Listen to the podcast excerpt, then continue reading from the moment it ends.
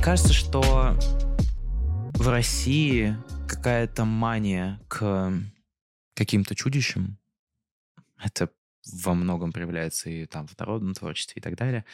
И я вижу эти элементы у тебя в альбоме. Мгм. Ты не думаешь по поводу того, что ты как-нибудь вдохновляешься немножко народной культурой, берешь элементы оттуда и привносишь это в свою пластинку? Ну, я, конечно же, вдохновляюсь этим. Я бы не сказала, что я очень погружена в эту тему, но, тем не менее, да, это меня вдохновляет. Это всегда фоном где-то было, начиная со сказок, которые мне рассказывали в детстве. И, конечно же, да, это меня вдохновляет, а, но я это использую только как какие-то небольшие элементы. Вот я не концентрируюсь на этом. И я не сказала бы, что у меня чудище, конечно, скорее у меня какие-то просто волшебные существа. Да, да, волшебные существа. Что для тебя является вот основным драйвером этого альбома? Как ты можешь это описать? Хороший вопрос. Ты знаешь, по поводу всего альбома мне сказать сложно, потому что а, у меня каждая песня особенная, и тут скорее можно отвечать на вопрос, что меня вдохновляло в рамках каждого трека в отдельности. Например, про трек «Омут», который получается основной здесь в альбоме, потому что альбом называется так же.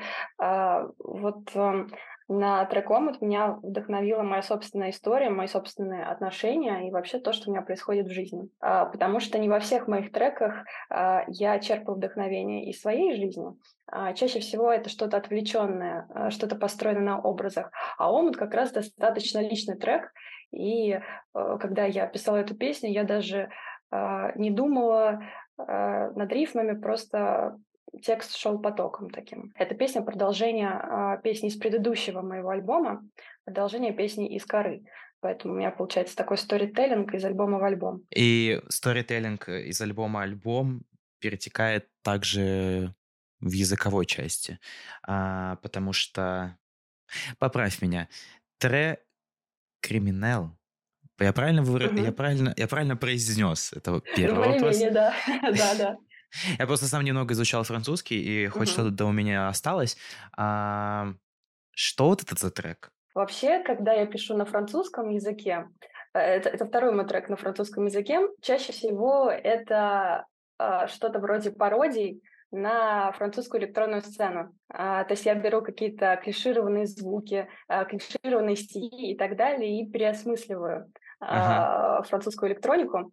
И в данном случае это песня про молодого человека, который носит э, кожаную темную куртку, темные очки и хочет очень произвести впечатление а, крутого криминального молодого человека, а на самом деле вот он прячется таким образом. Я думаю, что мы а, с тобой очень много встречали подобных персонажей, и вот это такой собирательный образ. Знаешь, когда я пишу на французском, я добавляю немножко такого а, русского флера, потому что, например, а, во французском вообще не используют рядышком «т», и слово «криминель» а, рядом сложно встретить а, такое словосочетание. А я специально их ставлю рядом, чтобы подчеркнуть еще такую небольшую русскую нотку.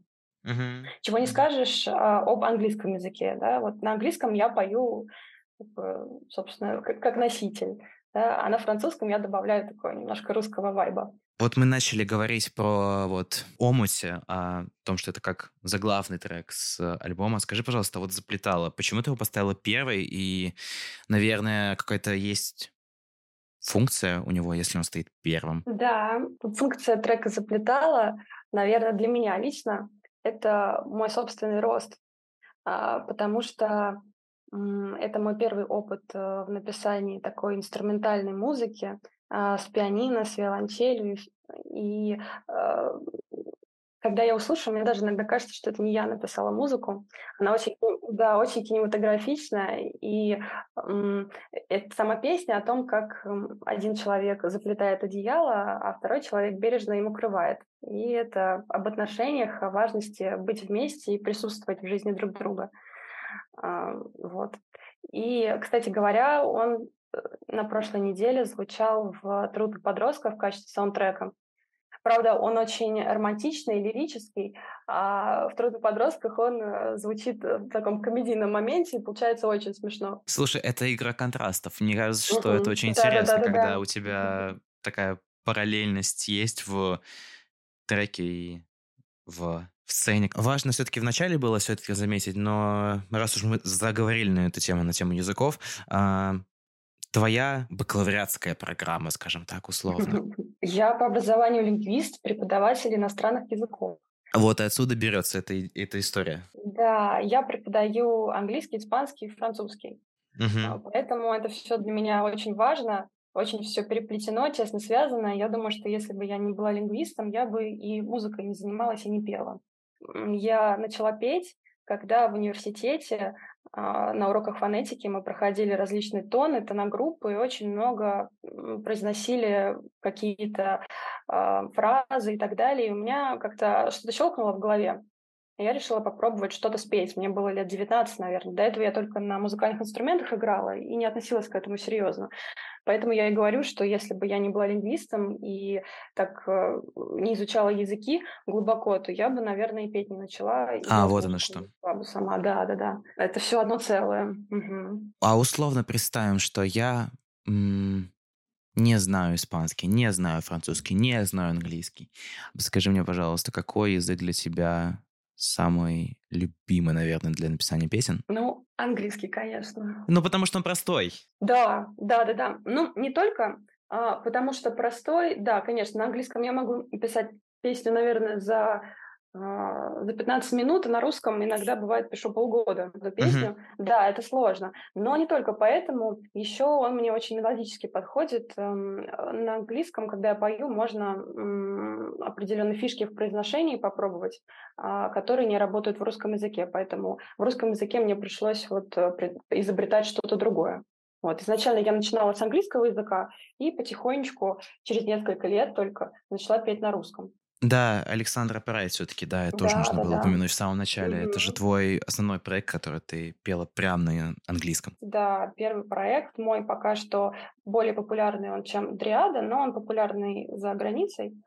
Мне очень хочется в России а, сказать свое слово, Да. поэтому я начала Дриаду и стараюсь петь на русском. То есть прямо стараюсь. У меня, наверное, песен 40, есть на английском, который я еще не записала и не выпустила, потому что пока что вот чувствую, что надо на русском делать максимально. Слушай, а почему ты начала именно с английского писать? Почему ты не решила выбрать не свой основной русский язык? Ну вот мы с тобой говорили уже, что я э, лингвист, и у меня тогда все занятия, все пары были на английском. И как-то само так получилось.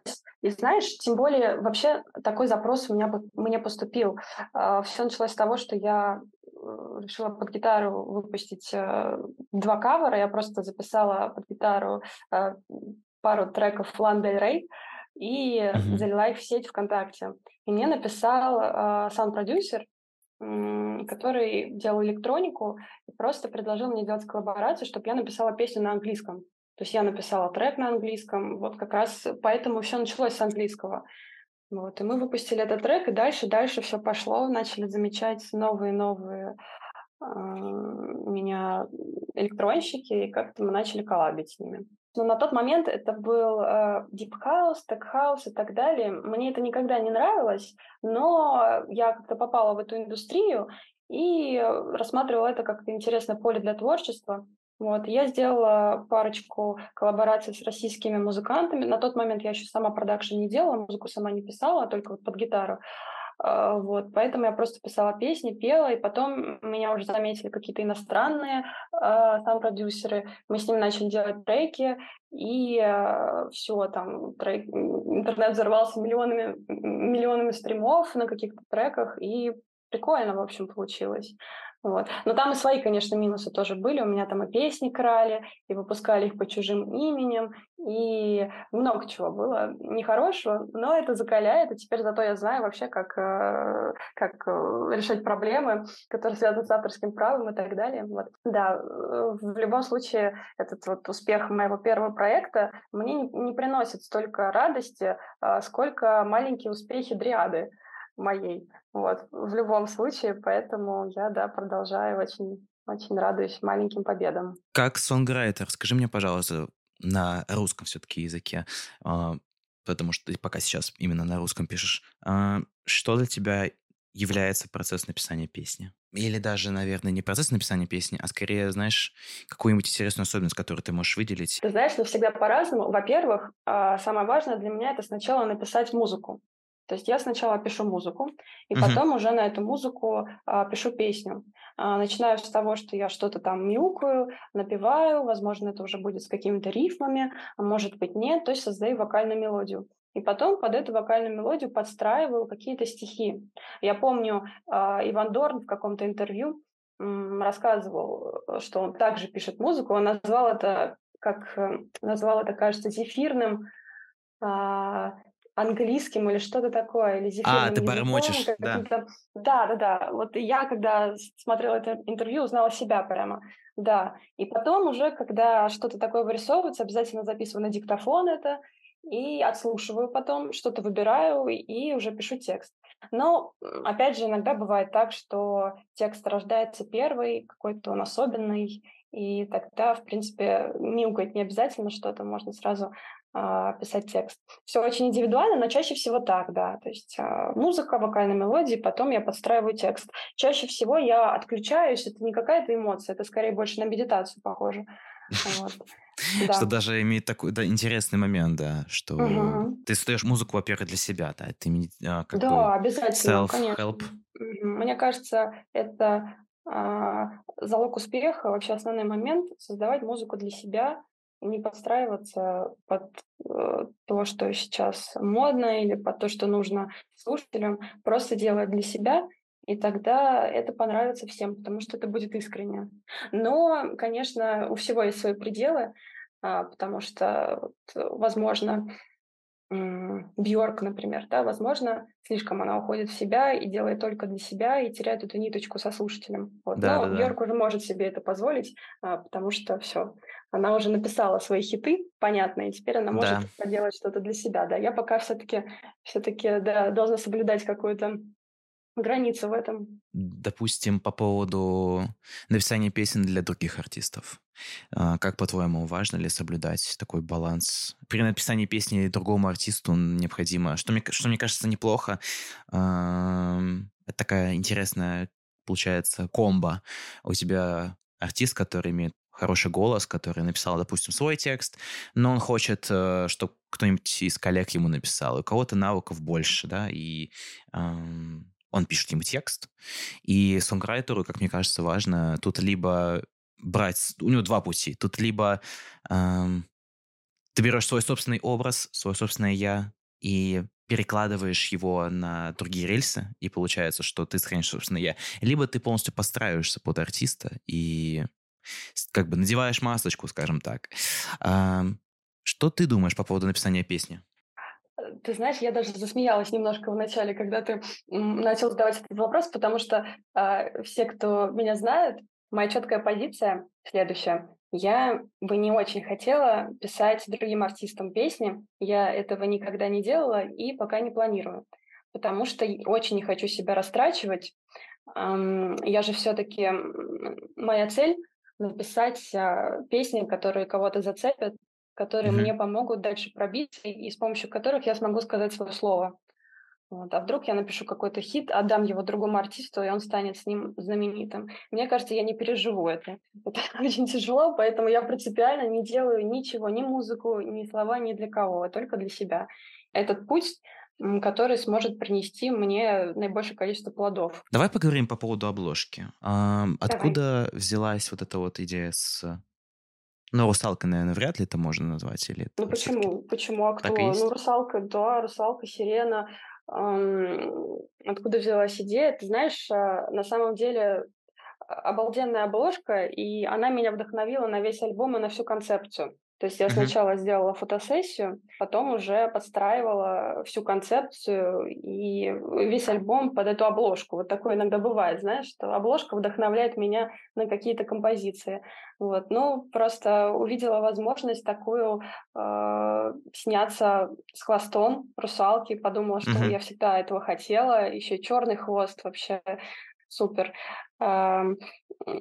Снялась, да, и вдохновилась, подумала, что фотографии настолько крутые, что точно нужно делать это обложка альбома, и дальше уже вдохновилась и решила а, назвать альбом «Омут», и так родились треки «Сирены», «Омут», и далее все, что связано там с водной тематикой. Я причем смотрю сейчас на эту обложку, я вот больше внимания, да, не на тебя обращаю даже, а вот именно шрифт, который слева и справа. Mm-hmm. Что-то это такое, знаешь, как э, на уроке окружающего мира ты смотрел в микроскоп, там наблюдал какие-то там угу. существа. Вот здесь то же самое. Я понимаю, что это олицетворяет именно такую водную тематику. А, мне очень важно было, чтобы обложка полностью олицетворяла, полностью отражала мою концепцию. И в моей музыке я соединяю а, сказку и научную фантастику. Вот. И если сказка у меня это русалка, то шрифт — это скорее вот как раз э, что-то футуристичное, э, что-то более относящееся к научной фантастике. Это какая-то э, жижа, возможно, какой-то бензин, который стекает и и разбавляет как-то всю эту сказку какой-то такой суровой реальности, возможно. То есть немножко он пачкает белый фон, и получается так, что он такой, да, а, соединяет, соединяет всю концепцию воедино. И если вы хотели сказку-сказку, то для вас есть последний трек, come on, сказка дракона. Да, ну, да. Серьезно, ты, ты можешь послушать ее на, э, перед сном, она идет э, что-то там почти, 5, почти 5 минут, 4.53. Это самый экспериментальный мой трек. Вообще, Почему? Такого... Ты не думала сделать spoken word? Нет, нет, я такого никогда не делала. И ну, как-то так родилось само. Э, я написала давно эту музыку и очень хотела под нее что-то спеть. Она очень красивая. И я написала, решила все-таки, ладно, это будет сказка, хорошо. Вот полностью это uh-huh. будет такой фолк. Вот, я хотела эту сказку спеть и поняла, что что-то не то, не получается. Ладно, расскажу прям, расскажу сказку, хорошо, будет сказка о драконе. И рассказала ее. Вот. Ну и бывают у меня такие треки, которые, может быть, я переживаю, что они не всем зайдут, не всем понравятся. А, я это делаю для себя, самое главное. Вот. И я очень радуюсь, когда действительно это отклик какой-то приносит, потому что мне много людей написали и выделили именно сказку о драконе. Прикольно. Вот. У меня в прошлом альбоме тоже был такой трек «Lal Kill», тоже такой странный, с виолончелями. Я пою там на английском про фею, которая сбегает со своим возлюбленным в леса, и она говорит, что убаюкает его в своей темноте, а в следующем куплете говорит, что если он захочет ее покинуть, то она убьет его в своей темноте. Вот такой там очень магический трек. Я боялась, что он никому не зайдет, но в итоге вот э, пару недель назад он звучал на ТНТ, в танцах на ТНТ даже, то есть его заценили э, редакторы программы, и я очень рада. То есть так бывает, и нужно выпускать э, все, что нравится, неважно. А, понравится это или не понравится большому количеству людей, это найдет своего слушателя. Я попробую найти этот танец на танц на ТНТ, я хочу посмотреть. Да, они э, сделали две дриады, там девочек э, одели э, в такие лесные костюмы, накрасили их, они там в веточках, в листиках танцуют, и как да, две дриады танцуют под трек дриады, но это, конечно, любовь.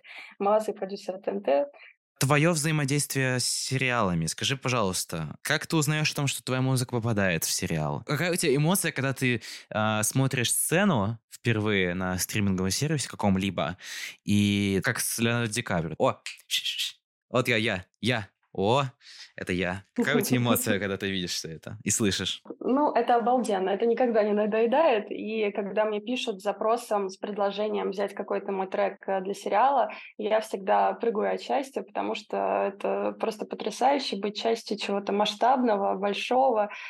Знаешь, э, вот, эм, допустим, мой трек «Край» э, звучит в качестве основного саундтрека в сериале «Игра на выживание» во втором сезоне, и он звучит после каждой серии. И я каждый раз э, погружалась в сериал, погружалась в серию, и я забывала, что сейчас будет играть мой трек, и я каждый раз вздрагивала от неожиданности. Вот, Значит, было... сериал хороший. Да, да, да, это было очень необычно. И постепенно я начинаю уже привыкать к этой ситуации. Меня это так не удивляет. Но сначала, действительно, первые разы, когда я видела там в фильмах или в сериалах, слышала свою музыку, это был какой-то сбой в матрице. Мне казалось, что это что-то странное, что вот я только что это писала, и теперь я смотрю это на экране, слушаю. И, ну, это, это обалденное ощущение. Хочется, конечно, их э, переживать снова и снова, э, почаще, каждый месяц. это не надоедает, вот, поэтому, конечно, хочется больше и больше такого. Может, у тебя уже есть в планах, например, приложить какому-то стриминговому сервису и сказать, слушайте, вы так много берете у меня песен для сериала. Давайте я просто напишу ОСТ. Come on. Давайте я вам просто напишу саундтрек. Да, кстати, а, скоро выходит а, сериал э, и одноименный фильм 13+. И э, для этого сериала я полностью написала все треки, то есть это именно будет ОСТ. Uh-huh. а, то есть э, здесь я пишу специально для сериала всю музыку. Вот уже написала, мы ждем, пока это все выйдет. Вот, поэтому да, в принципе, ну, здесь тоже мне написали сами. Я никогда сама не пишу, не предлагаю.